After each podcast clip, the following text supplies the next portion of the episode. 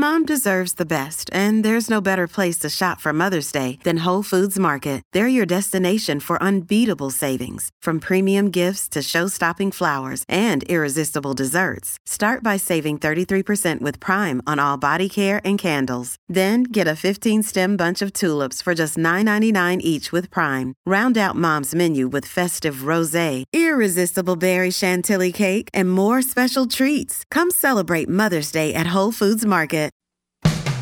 Today, on Something You Should Know, how did the Easter Bunny become part of the Easter celebration? Then, a fascinating tour of the human body where you'll hear things you probably never knew.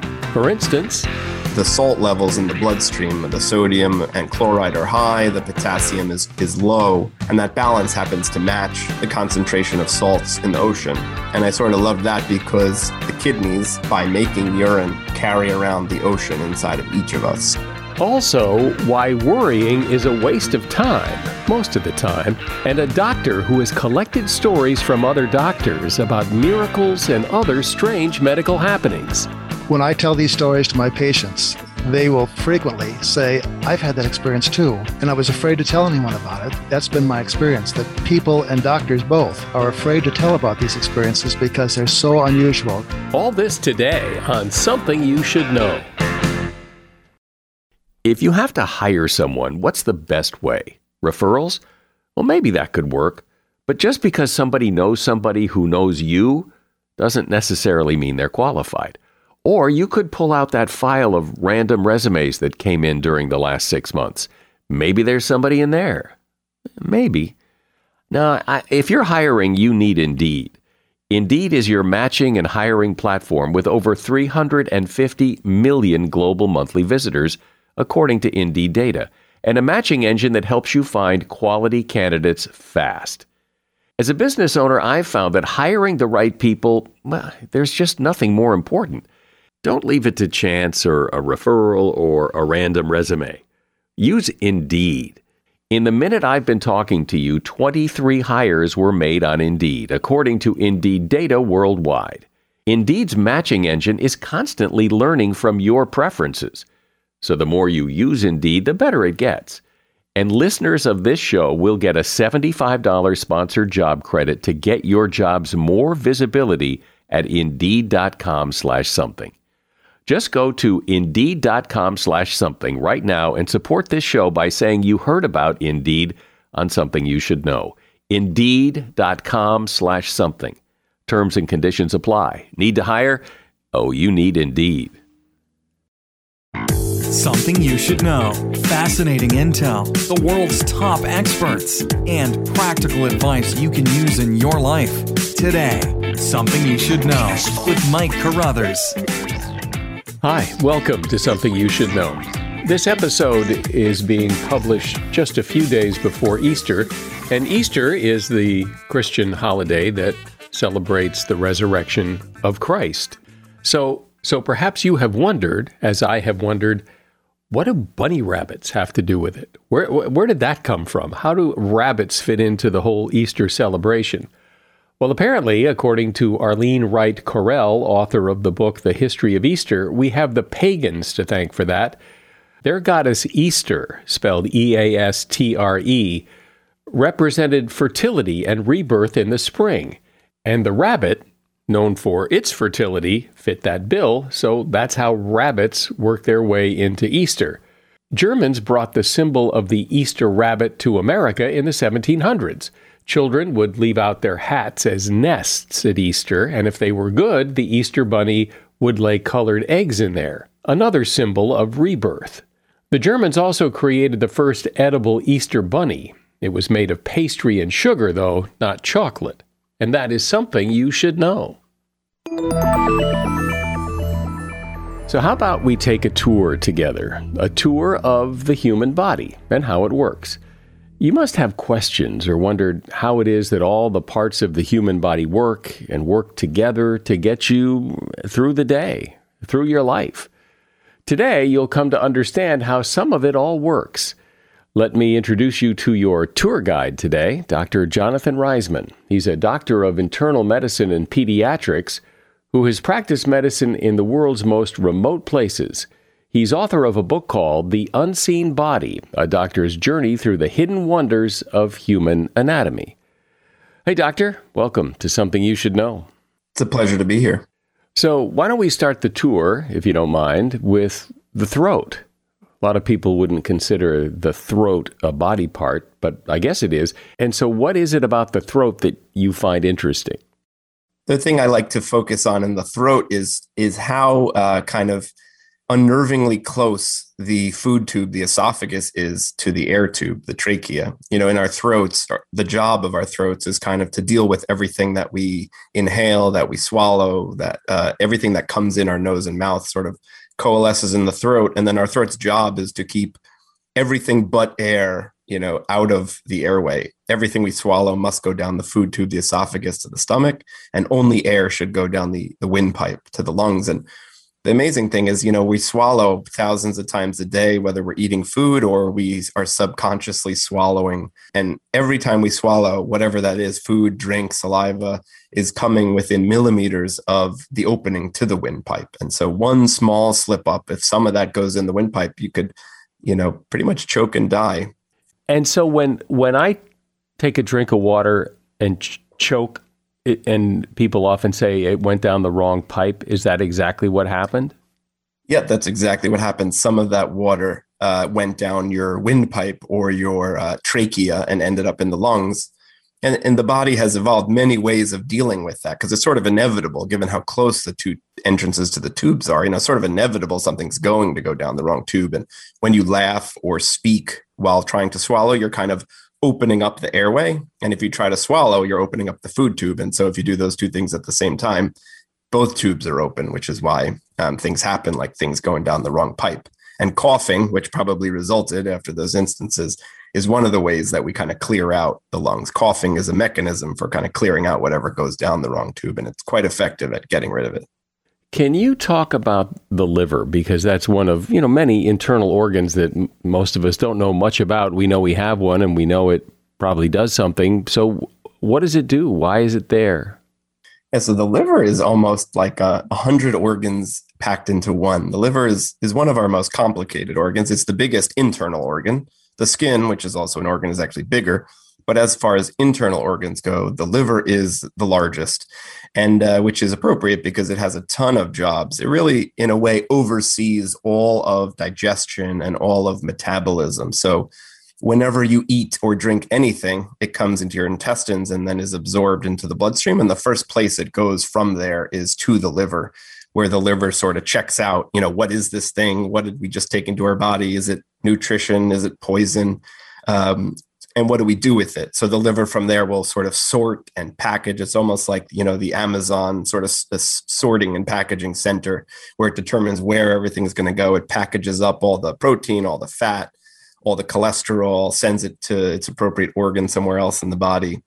Um, and it also obviously detoxifies you know famously detoxifies poisons including our favorite poison alcohol um, and so really the liver just does a tremendous amount every day to keep us alive. And, you know, the best illustration of how important it is is when it fails in people with cirrhosis of the liver, really everything kind of goes wrong with the body in those cases. Well, that's one of the things that's always, fa- there's so many things like what you just described about the liver, and then there's all these other organs. It's a wonder things don't go wrong more often. I mean, things do go wrong, but there's so much to us that you would think uh, we would break down more than we do. You're right. And that in many specific instances, I got that same feeling while learning about the body. You know, for instance, there's bacteria right all over us, even in us, in our throats, our noses, throughout our intestines. Many of those bacteria could kill us if they got into our bloodstream and perhaps landed in the right organ, you know, landed, let's say, in our central nervous system, causing meningitis I mean, there's bacteria that could kill us if it got to the right part inside our body. And yet here it is sort of millimeters, you know, it's on us or even inside our gut, perhaps. Yet it's sort of only millimeters away and kept at bay by, you know, various um, parts of the immune system, white blood cells, also just membranes that sort of prevent it from invading. And so, sort of like I always think of the body as sort of the barbarians are right at the gate, and any moment they can sort of slip in. Not only can you aspirate, choke, and die with any swallow, but you know if your guard is let down for a moment, these these you know, virulent bacteria can invade and kill you. And yet we go about our day sort of happily for decades at a time, perhaps suffering no ill consequences from these things. So, since the skin is the largest organ in the body or of the body, I guess we have to talk about that. So, what what is it you find so fascinating about the skin? There's there's kind of the social aspect of skin where we, you know, skin is what we see in other people. When we look at someone's face that we recognize, you know, mostly what we're seeing is skin, and the, that's how you know people.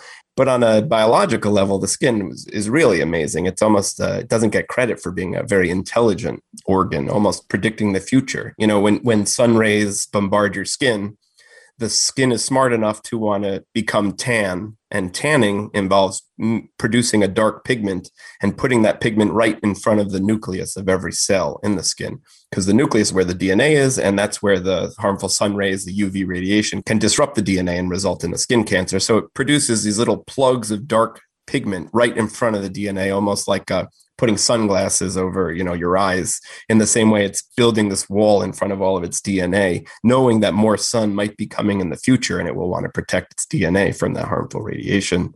And the same same kind of amazing ability when the skin creates a callus. So if you get a repetitive friction on your skin the skin thickens and hardens into a callus almost to anticipate future uh, future friction in a way, you know, and sort of will be better protected against that future friction. So, and not to mention when people get uh, cuts or lacerations when they come to the ER, you know, I usually will repair them with sutures um, or stitches, uh, but skin really has an amazing ability to repair itself.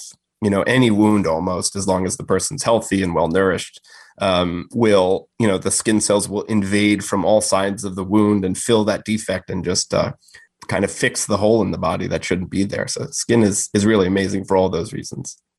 Talk about the eyes. The eyes are um, eyes are a really peculiar organ. I mean, their function is incredible. Obviously, everybody knows that. The fact that they can uh, you know allow us to see the world around us. Another aspect of the eye that I uh, really enjoyed while while learning to become a doctor was how I use it a lot in, in emergency medicine. It's often the most important thing I look at um, in certain cases. So if someone comes in, let's say, comes into my ER completely comatose, unresponsive, even when I push hard with my knuckles and rub their breastbone called a sternal rub, if they don't respond to that, you know, something's really something terrible is going on. Like why are why are they comatose? And actually, the first thing I'll do in those cases is look in their eyes. So I won't grab my stethoscope. I won't grab anything else. I'll grab a light off the wall behind their bed and I'll peel open their eyelids and shine it into their eye. And in a way i'm sort of the eyes are telling me um, what's going on in the brain. So you know there's this old saying the eyes are the window to the soul. In, in the practice of medicine the eyes are actually a very useful window to the brain and can tell me what's going on. So if i peel back their eyelids and for instance see that one of their pupils not both but just one is really large wide open and when i shine a light into it it does not shrink as it should in response to the light we call that a blown pupil and that can tell you that there's high pressure inside the skull. If, on the other hand, uh, as often happens, um, a patient comes in, I peel open their eyelids, and I see that each of their pupils are very, very tiny black dots, almost like a little black poppy seed on both pupils. That actually suggests that they've had opioid overdose, like heroin or fentanyl. Certainly, if we're going to talk about the human body, we have to talk about the heart because uh, because that's probably one of the organs people think of the most, and the blood, you know, since that's what the heart is doing. So, why? And heart disease, I think, is the number one killer in this country. So, what what's so special about the heart to you that that you find so fascinating? Its main function obviously is uh, to push blood. You know in one way the heart is sort of a simple mechanical pump which uh, you know maybe is much simpler than let's say the uh, the liver which has sort of all these millions of metabolic biochemical reactions going on all the time. The heart is sort of in a way simpler in that it just squeezes and pushes literally blood up into the aorta and then into the rest of the branching uh, vascular tree of blood vessels. And what what the the heart and the blood do together really is just deliver uh, nutrition and oxygen in the blood to the kind of the doorstep of every cell in our body. You know, we have something like a trillion or more cells. And so each one, every moment, must be receiving oxygen primarily, but also nutrition of various kinds. And also the blood has to then take away the waste from those cells. So, in a way, when, you know, our ancestors in the distant past started as single cell organisms, that was sort of easy. The fluid of life was sort of surrounding them all at all times. And so it could, you know, it was, they were surrounded by it and it didn't need to get delivered to them. But once you start getting multicellular organisms, especially a trillion cells like us, you know, getting that nutrition, that fluid containing all the things you need to live, getting it to every every cell requires this kind of infinitely branched cardiovascular tree pushing blood to each to each cell and then bringing away the waste. And so that's kind of the job that the heart and blood do every moment. In a way when we you know in cardiac arrest for instance when the heart stops beating and stops pushing any blood forward it's almost you know the whole body is sort of dead at that moment. We often note the time of death uh, when the heart stops in particular. You know people your your liver can fail. You might have weeks to live. Your kidneys might fail. You might have days to live. But when the heart stops you're dead we are taking a tour of the human body with Dr. Jonathan Reisman. He's a doctor of internal medicine and author of the book, The Unseen Body A Doctor's Journey Through the Hidden Wonders of Human Anatomy. A shout out to Claritin for supporting this episode and providing us with samples. You see, for as long as I can remember, I have had to deal with seasonal allergies stuffy nose, watery eyes, the whole deal. And the worst for me is it messes up my sleep. I wake up because I can't breathe right. And during the day, well, you know, if I'm working and I'm all stuffed up, then my voice sounds weird, and this is how I make my living. Luckily, for those of us who live with the symptoms of allergies, we can live Claritin Clear with Claritin D. I use it, and if you struggle with allergies, you should too. Designed for serious allergy sufferers, Claritin D has two powerful ingredients in just one pill that relieve your allergy symptoms and decongest your nose so you can breathe better. I've been using Claritin D for years because, well, it just it takes care of the problem. Ready to live as if you don't have allergies? It's time to live Claritin Clear. Fast and powerful relief is just a quick trip away. Find Claritin D at the pharmacy counter. Ask for Claritin D at your local pharmacy counter. You don't even need a prescription. Go to Claritin.com right now for a discount so you can live Claritin Clear. Use as directed. If you're struggling to lose weight, you've probably heard about weight loss medications like Wegovy or Zepbound, and you might be wondering if they're right for you. Meet PlushCare, a leading telehealth provider with doctors who are there for you day and night to partner with you in your weight loss journey.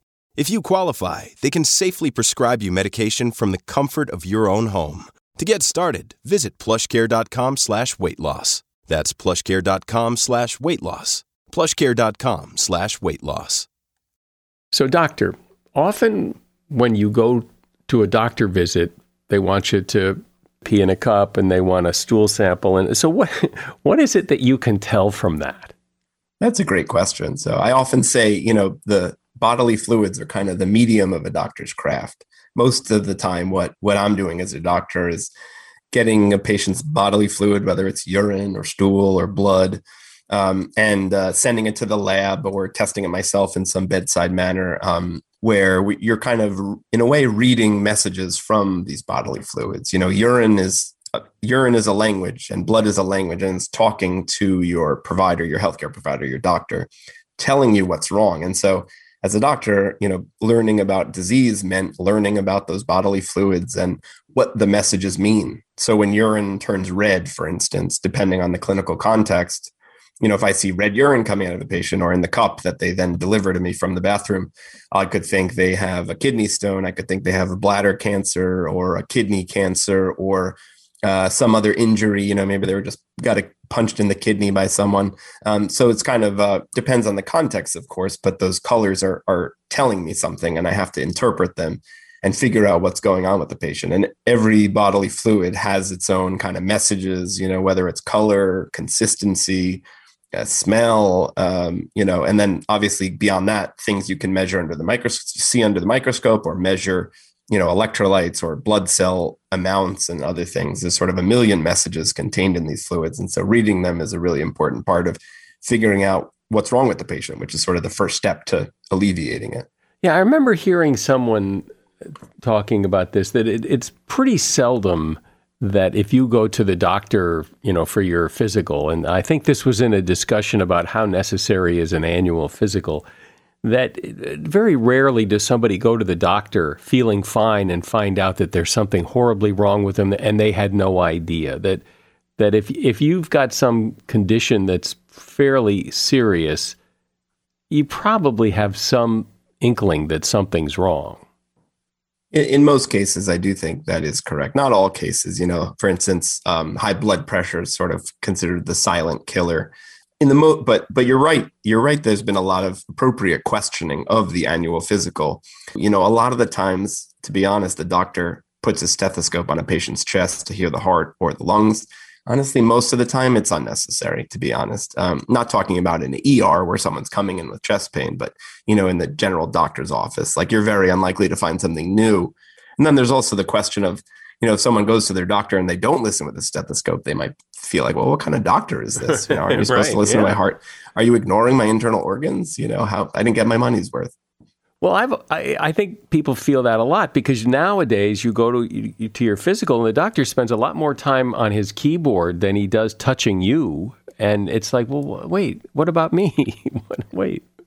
That is a huge problem, and I've I've had that experience myself. I've been the patient actually when I was in medical school, which is funny, because I was sort of you know supposed to be learning how to be a doctor, how to be a good doctor, and the doctor I saw for a kind of a general checkup I don't think he looked me in the eye once. He was a very slow typer, which I, I sympathize with, though I'm a fast typer.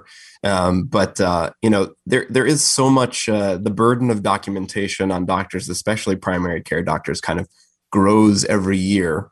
So I understand the uh, you know the need to look at their computer and type while they're talking to the patient, especially as the number of minutes you have with each patient uh, gets lower and lower as reimbursements are cut back. You know needing to kind of finish your notes before you go home and have dinner with your family is a is a, a big bigger and bigger burden.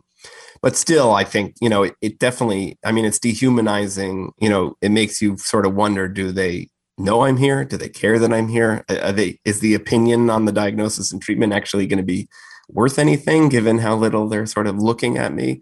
Um, and it also point it sort of draw uh, points to the fact of how important eye contact is and just sort of basic human to human interaction. A huge part of medicine is just kind of being a human and having a sort of a, a normal social interaction between the doctor and the patient where you're hearing their story, they are feeling heard, you're making eye contact. Um, and sort of you know not touching them too much not touching them too little it's kind of this fine balancing act where you're in this sort of very bizarre social interaction where you just met each other and yet i'm asking you about the color of your stool how often you have sex uh, what the color of your snot i mean everything it's sort of the most intimate conversation you could imagine with someone you just met from all your experience as a doctor and you've had an interesting uh, career it, is is there anything or any set of things that you wish people would do that would really help? Yeah, well, I guess that, you know, I think a lot of time is spent um, in ER is sort of wondering why why did the patient come? Why didn't they just stay home? You know, um, you know, and I don't blame the public for this. I feel like sort of the the basic medical education for the public is is not great, and I wonder if there should be sort of basic courses in high school, you know, instructing people how to deal with their sort of basic, uh, you know, colds and other things like that. People just don't know. Um, so, for instance, we see a ton of children, let's say, coming into the ER with a fever, and the overwhelming majority of those fevers are, you know, a viral illness that might get better, that will most likely get better on its own. Doesn't need any antibiotics or any even X-rays or blood work. Just needs some Tylenol or ibuprofen and just make sure the kid's hydrated and that's it. But I think people, you know, understandably don't know that. They, uh, you know, most viruses, thankfully, are kind of can be ignored. This, of course, does not count. You know, is it COVID? I need a note saying my kid can go back to daycare back to school. That I understand. And let me repeat, I completely understand if people don't feel comfortable making that call for themselves. But like 90% of what I do for children in the ER is giving them over the counter medications like Tylenol, ibuprofen, and sometimes Benadryl for hives and other rashes. Well, I imagine that a big part of a doctor's job, and perhaps one of the more enjoyable parts of your job, is to let people know there's nothing wrong. That yeah, you maybe you have a symptom, but it'll go away, or that you'll be fine. I think that you're right. That is a big part of every doctor's job, but it's especially the case with pediatricians, partly because usually nothing is wrong with the children. Not always, obviously. You know, sometimes things are wrong, but for the large part, for the, for the most part, when children, let's say, come to the ER with a fever, the large, large, large majority are just viral illnesses that will go away on their own, need no workup, need no testing, and need no specific treatment. Um, and you know, I get a lot of, I'm an internist and a pediatrician, so I see both adults and children and work in an ER. A lot of internists who only treat adults will often say to me, you know, I don't know how you do pediatrics. The parents just must be so difficult to deal with. And I don't find that at all. I find parents, most for the most part, you know, yes, some worry too much. I mean, I'm a parent too. I've I've worried too much about things that ended up being nothing myself, even though I'm a pediatrician. It happens. Um, but I find parents are very reasonable and very understand your reasoning, and the reassurance really works. That was almost one of the most shocking things was uh, when I became a doctor, and I could tell tell people, oh, it's you know for reasons X, Y, and Z, this is not a serious illness, and you don't need antibiotics, and and just keep an eye on them, and they'll get better. They really responded to that, like it was sort of this message coming from the mountaintop um, of the like sort of universal truth, and I sort of I was surprised that they trusted me or believed me, um, but they do, and they're they're just looking for someone who has experience evaluating children with fever, which I've done thousands of times.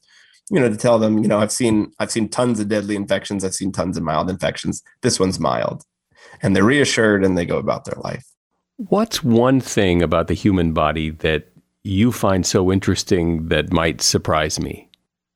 You know, I could say uh, one thing I particularly enjoyed learning in medical school was about urine as a as a bodily fluid. I can mention that it is my favorite uh, bodily fluid of all. And while most people never thought of having a favorite bodily fluid, you know, as as a doctor, I mentioned bodily fluids are kind of the the medium of our craft. It's what we spend a lot of time analyzing and interpreting to make a diagnosis. But urine in particular, I find really fascinating, not only because as a doctor, it, it, tells me so many messages about the body. It tells me about the urinary tract through which it flows from the kidneys to the bladder tells me about diseases in those organs, but also tells me about body parts that are distant from the kidneys and seemingly completely unrelated to the urinary tract. But one thing that I really love about urine is um, how the the salt levels in the bloodstream, the sodium and chloride are high, the potassium is is low, and the kidneys are responsible for keeping those uh, salts, those electrolytes, in just the right balance,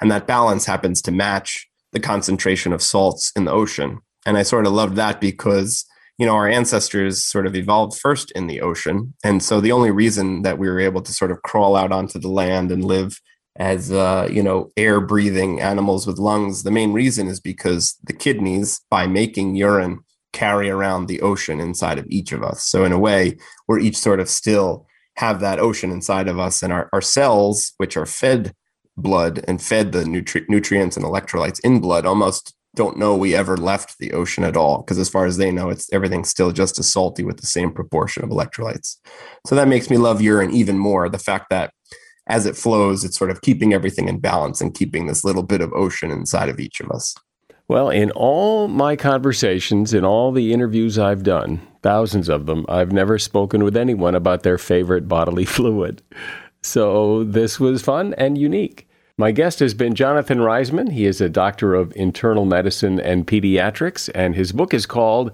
The Unseen Body A Doctor's Journey Through the Hidden Wonders of Human Anatomy. There's a link to his book in the show notes. Thanks, Doctor. Awesome. It's been an honor to chat with you, Mike. I really, really enjoyed it. This episode is brought to you by La Quinta by Wyndham. Your work can take you all over the place, like Texas. You've never been, but it's going to be great because you're staying at La Quinta by Wyndham. Their free bright side breakfast will give you energy for the day ahead. And after, you can unwind using their free high speed Wi Fi. Tonight, La Quinta. Tomorrow, you shine. Book your stay today at lq.com. Another day is here, and you're ready for it. What to wear? Check. Breakfast, lunch, and dinner? Check. Planning for what's next and how to save for it? That's where Bank of America can help. For your financial to-dos, Bank of America has experts ready to help get you closer to your goals. Get started at one of our local financial centers or 24-7 in our mobile banking app. Find a location near you at bankofamerica.com slash talk to us. What would you like the power to do? Mobile banking requires downloading the app and is only available for select devices. Message and data rates may apply. Bank of America and a member FDIC. Doctors are supposed to be men and women of science. They would seem less likely to believe in the unexplainable, things like miracles or supernatural events. But perhaps some doctors do experience these things. They're, they're just reluctant to share their stories for fear of people thinking eh, they're a little strange. That's what Dr. Scott Kolbaba thought. So he started talking with other doctors and asked them if they had ever encountered anything that they could not explain scientifically. And he uncovered some rather amazing stories. Scott practices internal medicine in Illinois, and he wrote a book called Physicians Untold Stories Miraculous Experiences Doctors Are Hesitant to Share with Their Patients or Anyone. Hi, Scott. Welcome. Thanks, Mike. Great to be here. So, explain why you, a doctor, decided to look into this and start asking other doctors about the unexplainable. What prompted this? I think it was a, a case of temporary insanity because this journey took me a long time, took me about four years to complete. And it started with a story uh, that uh, one of my doctor friends told me, and it just it just blew me away. It led me to believe and and to realize that doctors really have miracles that happen to them. They don't talk about them. Doctors are very scientific, they're very skeptical. And when I started to learn about some of the miracles that happen in doctors' lives, uh, I was just, I was, I was floored. I, I couldn't believe it. So tell me one of the stories that really moved you. One of the first things that I, I heard was uh, Dr. Steve Heim, who's an orthopedic surgeon. And Steve told me a story about skiing in the mountains of Colorado. And he and his wife and his wife's sister decided to go skiing on this mountain that they'd never skied on before. And when they got to the top of the mountain, there was a blizzard that hit, and the snow was coming down like crazy. The wind was blowing, and it was very, very cold. And they had to ski down. They had no other way to get down. So they started skiing. And Steve and the girls were skiing together, and they came to a, a patch of trees, and they had to go to the right or to the left. And Steve went to the right and thought the girls were following him, a typical surgeon. I hate to say that. But uh, uh, Steve went to the right. And, and as soon as he realized the girls weren't with him, he decided to ski through this, this grove of trees. And as he was skiing through the grove of trees, he had he suddenly felt this really strange feeling inside, like like something ominous was happening, and and that he was being called upon to do something that had life and death proportions. And he had no idea what he was doing, and, and all of a sudden he decided to stop skiing. He stopped skiing right in the middle of this grove of trees. He knew the girls were probably waiting for him on the other side of the, of the trees. But he stood there for a minute, not knowing what to do and still having this very ominous uh, feeling inside. Do you ever have that feeling that something awful is going to happen or something really bizarre is, is happening to you? Uh huh. Yeah. So he took off his skis and stood there for a few seconds and then decided to walk up the mountain. Now, this was in the opposite direction from where the girls were waiting for him. So he's walking, climbing, walking, had no idea what he was doing. And all of a sudden, he came to a, a big tree. And you know how when there's a, a deep snow, there's a, there's a tree well, and the well goes down to the base of the tree. And he looked down and he knew exactly why he was there. He found the shape of a body underneath the tree, covered with snow. Now, Steve's a trauma surgeon, so he knew exactly what to do. He brushed off the snow, covered him with his jacket, put him in a reverse Trendelenburg position to get some blood to his head, and started yelling for help, help, help one of the last skiers uh, coming down the mountain heard his cry for help, uh, came to him, said, What can I do? And he said, Get the ski patrol as soon as possible. This guy is almost dead. He had a thready pulse. He was looked like he was gray and ashen. And so the other skier went down the, the mountain. About 15 minutes later, the ski patrol was was was on the scene with a snowmobile and a, and a gurney, and they loaded the, the half dead guy onto the onto the, the gurney and, and, took him to the uh, the lodge where the ambulance was waiting and took him off to the hospital. And the next day, he called to the hospital to find out uh, what was happening to this fellow that had hit the tree. He was almost dead. And they said he'd, he'd recovered totally. He was uh, doing well. He had a broken leg that Steve had splinted with some of his garments. And uh, they said they did a great job splinting his broken leg with his garments and the tree branch. And uh, he, he, he lived. And I said to Steve, well, you know, what do you think about this, Steve? And, and he said, you know, th- this was divine intervention. There's nothing, if you, if you don't believe in something higher than us after an experience like this, uh, I don't know what you, what you believe in. And got, that got me to thinking, I wonder if any other docs have had experiences like this. So I, I hung out in the doctor's lounge and I would uh, ask, you know, doctors if they had any experiences that they couldn't explain scientifically. And I was really, really surprised. A large number of doctors had these incredible experiences. And they were really hesitant to tell me the stories because they, they were afraid that people would criticize them for revealing these incredible stories that had happened to them. And so, and so out of what, the 200 doctors, so you talked to 200 doctors, you got 30 stories. Are you saying that the other 170 didn't have any stories, or there just wasn't room in the book, or, or so, or what? Most had stories. But the stories I wanted to include in the book, I had a couple of guiding principles that I wanted to use to put a story in the book. If it gave me goosebumps when the when the person, when the doctor told me, or it made me cheer up, those are the stories that I included. So, what's another story that gave you goosebumps? Uh, this is a story about a doctor that actually delivered one of our one of our kids, and his name is uh, John Heitzler. Uh, was married to to Joan. They had eight children, and the birth of their fifth child, uh, Joan was was having some some difficulties. And uh, let me go back a little bit and say that Joan was very very close to her grandmother, grandmother O'Hanlon. And the grandmother O'Hanlon had come from Ireland, and she was a model, spiritual model for the family. She would take care of people. She was a midwife. So Joan was delivering the baby, and there were some problems after the after the delivery, and Joan had a lot of a lot of pain. And so they decided to give her a drug called Trilene, which is a drug that puts uh, people to sleep, a deep sleep. And uh, then they would complete the afterbirth and so forth. So Joan was about ready to, to get this Trilene put on her through a mask on her face. And in walks Grandma Hanlon. And she stood at the head of the bed and shook her head that Joan should not put the Trilene on. So Joan pushed it away and, and didn't do that.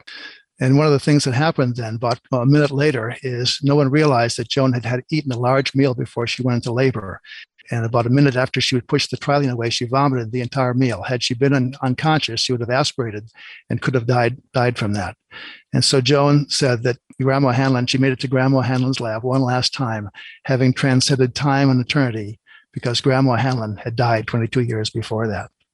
So when a doctor tells a story like that, when that doctor told that story, did he offer an explanation?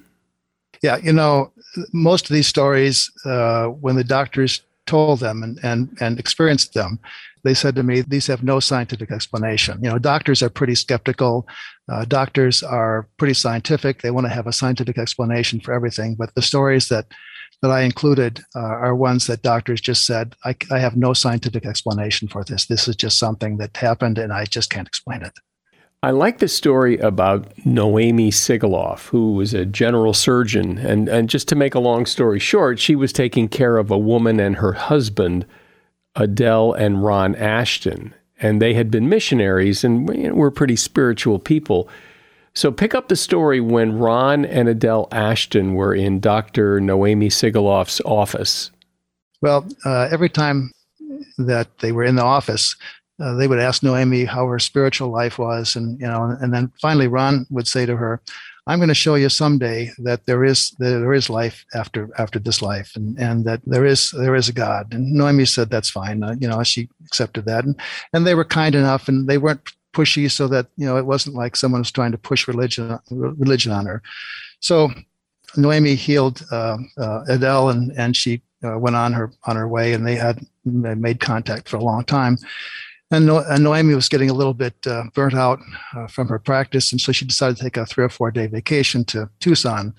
But naturally, uh, many doctors, uh, myself included, when you're ready to go on vacation, some disaster happens the night before, and she had to make it make rounds in the hospital really early in the morning before her flight. And so she walked into the hospital, and all of a sudden she felt this puff of air and felt like she was uh, in a transformed into a, a, different sphere. And she saw Ron, uh, Ron Ashton, uh, dressed all in white, uh, smiling at her, and then he just disappeared and she she was you know a little bit surprised and taken aback but then she went on her rounds and, and then went on her trip. And on the way back because uh, she didn't look at her emails on the trip she didn't want to be inter- interrupted.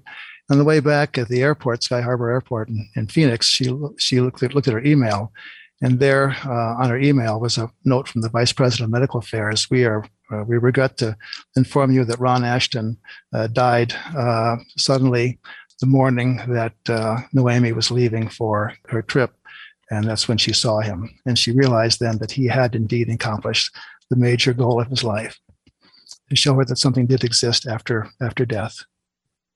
Well, you're a doctor. Have you had any of these kind of experiences? I have. I have. I've had a couple. Uh, and you know, when you think about when I, when I talk with my patients, I, I like to tell patients some of these stories too because they're they're just fun, interesting stories to tell. I've also discovered that many patients, and I suspect you also, Mike. Uh, I'd be interested to see if you've had a story, something like this, where there's you can't explain uh, something that, that's happened. But I do. But the, well, if you want to go ahead and tell it, I, well, I'd love I, to hear. Yeah, it, it, wasn't me, but I'm from a, a family of five kids, and my youngest brother, right after he was born, my mother, who was a nurse, felt something was wrong and took him to the doctor and said the doctor said, "Well, he just he just has a cold, or you know, he just keep your eye on him, he'll be okay." My mother took him home, and later that night, fairly late, there was a knock at the door and it was the doctor. And he said, Something's bothering me about this. He made my mother and he drove to the hospital and he was diagnosed with pneumonia. And the, the doctor at the hospital said he probably would have died that night if the doctor hadn't done what he did. Sure. That gives you goosebumps, doesn't it? Yeah. When I tell these stories to my patients, uh, they will frequently say, I've had that experience too and I was afraid to tell anyone about it. But let me tell you, and that's my that's been my experience that that that people and doctors both are afraid to tell about these experiences because they're so unusual and so bizarre. So you said that you've had some of these experiences. So share one of those stories. One of the ones that probably got me started in, in this journey. One of my good friends, uh, Rich Jorgensen, is a is a general surgeon, and um, Rich had a friend, uh, Mike Lasso, who was a appellate judge in uh, the state of Illinois, and uh, they had a lot of fun together. And and um, Rich uh, one morning was having a breakfast with a, uh, a friend of his, and and uh, they were talking about dreams and rich was saying i don't i just don't dream. I don't have any dreams anymore. I used to as a kid but don't have any dreams anymore. And and the woman that he was talking to was kind of a hippie type and she was saying well the the spirit the earth spirit uh, if you have a dream it's the earth spirit talking to you and and you're supposed to if you if you dream about someone you're supposed to tell them what your dream was. And he thought that was kind of interesting and and then went about his way. And a few months later he actually had a dream and he dreamt that that mike lasso his good friend died, and he saw them in the funeral in a funeral home, and people were very sad. And this was such a moving dream, that he decided to tell his friend Mike Lasso that uh, he had a, a, dream about him. And, and when he talked to Mike, Mike kind of laughed it off. He said, "Okay, Rich, you know, you dreamt I was dead. That's a funny dream. So, you know, what do you want me to do?" And he said, "You know, if please just go get get a physical. For, just humor me, get a physical, and and um, after you get the physical, just let me know what they find. So he went to a, a, good internist locally, got a physical. Everything was fine. He did the EKG, the lab work, everything. And uh, so he told Rich, and, and Rich said, well, did he do anything else? And and uh, Mike said, well, no, he did the complete physical. Now I'm done. Yeah, satisfied. And, and Rich just had that feeling inside that there was something really wrong that he had to do something else. So he said, well, why don't you just see my cardiologist? Because in my dream, I dreamt that you had a heart attack. So, uh, and died from that. So why don't you see my, my friend, the cardiologist? And Mike said, oh, come on, Rich, I did this already. Uh, and, and Rich was so insistent that he decided to do that. So he went to see his cardiologist. Cardiologist did a stress test, failed it badly, went right into the hospital. They did an angiogram. He had uh, multi-vessel disease that uh, the life, including a left main coronary lesion, which uh, gives a life expectancy of about 90 days. So uh, he had emergency bypass surgery, saved his life. So, since you've talked to these doctors and since you've experienced this yourself, uh, uh, understanding that each each thing, each story is very individual, but but what's the is there a big takeaway from this that how has it changed you and these people in some kind of general sweeping way or or is it or is it just individual I think there is a takeaway, Mike, and I think the takeaway is that there's something else out there. You know, in in the book, I just collected a, a bunch of stories, and I I didn't want to push religion of any kind, but I just wanted to get people to realize that there's there's something out there, and and it's higher than us. Uh, most of the docs and myself call it God. You can call it whatever you want. You can call it the Earth Spirit or whatever. But there's something higher than us, and that's that's the, the I think the general theme of what came out of all these stories. That that there's something that loves us. That love is a powerful force in the universe, and that uh, strange things happen to us, and and and there are little things that happen to us every day, and I, I, wanted people to realize that to look at little coincidences in their lives. There are little things that happen to us, probably almost every day, that you sometimes write off as a coincidence, but but you know realize that some of these things may be something that's a little bit different. That maybe there is something out there that that is looking out for us and helping us on a daily basis. And remember those stories and write them down that that have happened to you, like your story. Write that down so your kids and your grandkids can realize that uh, you had a, a, spiritual experience that that it really is worth paying attention to and look for those in your lives. But skeptics would say there are plenty, maybe more stories of the people that died that didn't get saved, that were buried under the snow and froze to death. That that if, if there was this guiding light, how come those people didn't get it? And you know, I, I, I hear that a lot, and I, I, I search my my consciousness to, to, to try to come up with a, an explanation for that. And there was a bishop from England that had a good explanation. And what you're asking is, why do bad things happen to good people? And, and why do some people get saved and one people don't? We don't know. Hopefully someday we will know, but I don't know. So tell me another story that a doctor told you. John Mendenhall is an orthopedic surgeon. He's a great orthopedic surgeon, very friendly. He uh, uh, got really he was going through a divorce he got really depressed and he was considering suicide and uh, the morning that he was uh, thinking about all this uh, someone showed up in his office with a plaque and the plaque was a family tree with all of his relatives on the on the tree and and he at the at the bottom and he didn't know who who dropped this off but they finally realized that it was a fellow by the name of Dave Adams uh, did anonymously dropped this this plaque off and he realized that he was at the bottom of this tree and all the relatives were counting on him to do something in the world. And so he realized that maybe his life did have a purpose and he decided not to not to go ahead with, with the suicide.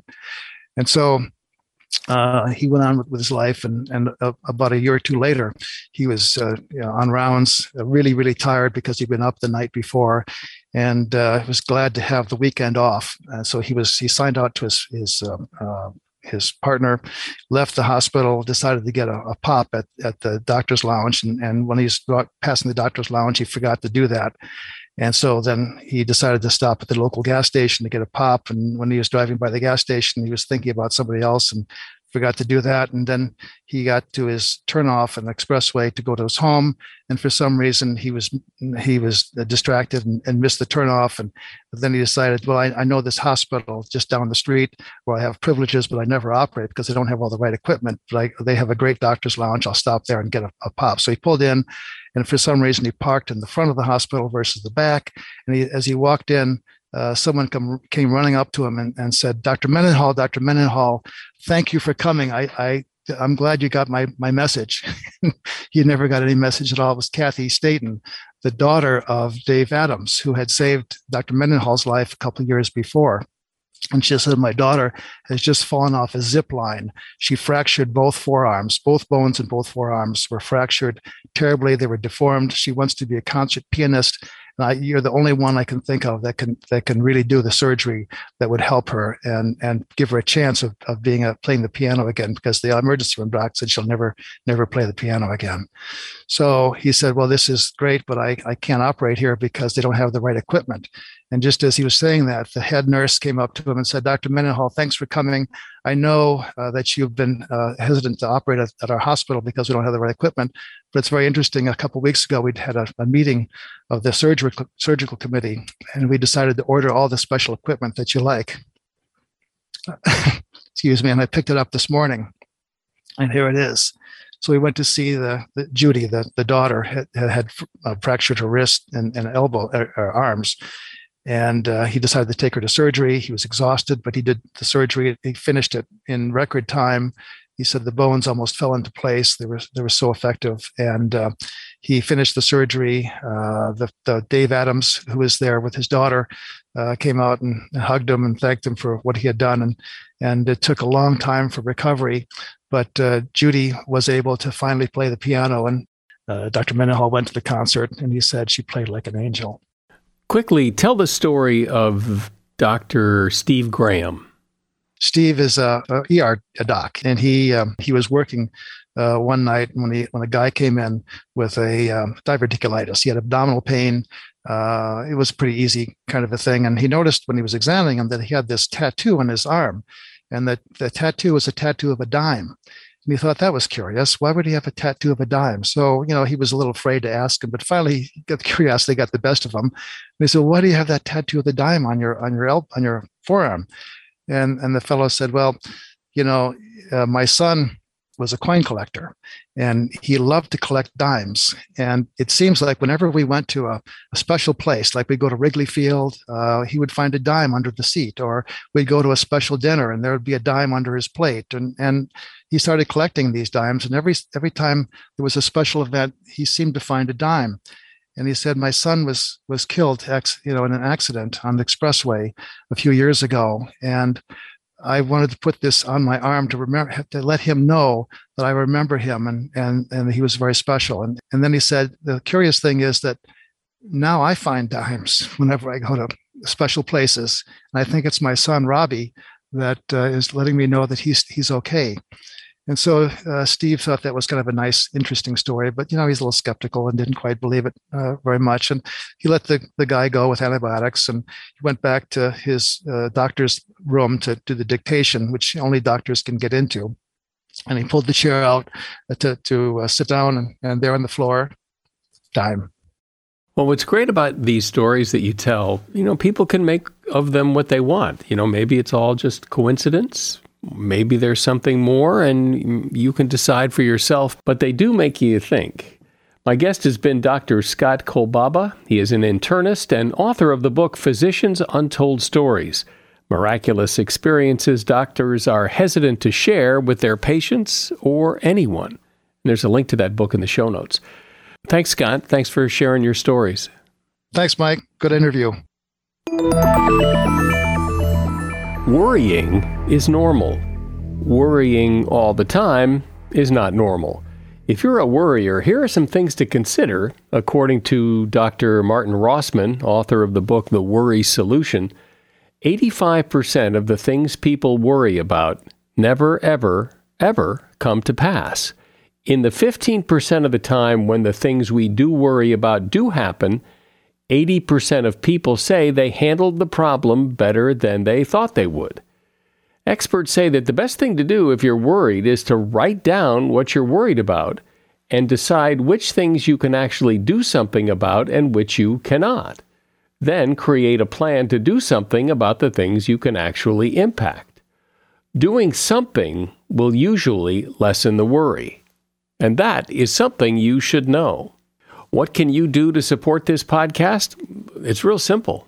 We don't ask for money. We don't we don't ask you to do much, but we do like it when you share this podcast with someone else and give them a chance to listen so maybe they become a regular listener too.